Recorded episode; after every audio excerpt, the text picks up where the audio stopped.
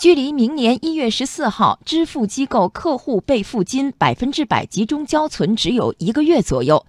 央行支付结算司近日下发关于支付机构撤销人民币备付金账户有关工作通知的特级文件，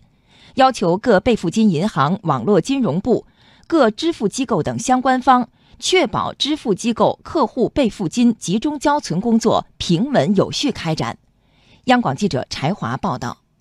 所谓备付金，是支付机构为办理客户委托的支付业务而实际收到的预收代付货币资金。简单来说，就是消费者的预付款，不属于支付机构自有财产。中国人民银行在今年六月发布通知，明确自二零一八年七月九号起，按月逐步提高支付机构客户备付金集中交存比例，到二零一九年一月十四号实现百分之百集中交存。而在备付金实现集中交存后，各机构分别在银行开立的备付金账户就将失去使用价值。根据媒体报道，央行此次下发备付金账户通知，将制定销户目标和销户计划，同时要求支付机构应制定切实可行的销户计划，与备付金银行做好沟通，明确销户时间。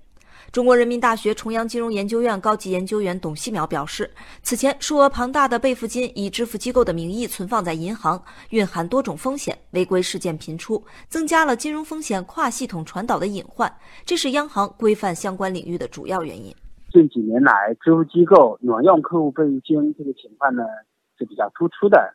一方面呢，确实给消费者的权益会带来比较大的损害。第二个呢，特别是一些小的支付机构，就靠挪用备付金，对备付金进行投资理财，靠这种盈利模式来维持它的生存，这个对于行业的发展是不利的。还有一些大的支付机构，通过客户备付金作为筹码。与商业银行进行谈判来违规获得了一些，比如说接口啊或者通道，这个对整个支付行业的发展是不利的。备付金账户通知提出，支付机构能够依托银联和网联清算平台实现收付款等相关业务的，应于二零一九年一月十四号前撤销开立在备付金银行的人民币客户备付金账户，规定可以保留的账户除外。若备付金银行清算机构发现客户备付金异常的，应当及时督促支付机构纠正，并及时报告支付机构所在地人民银行分支机构。董希淼表示，备付金的集中存管将提高客户资金的安全性，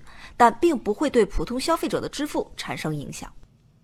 有观点指出，备付金百分之百下个月十四号集中交存后，意味着备付金利息收入将不再是第三方支付机构的收入来源之一，第三方支付躺着挣钱的日子将彻底终结。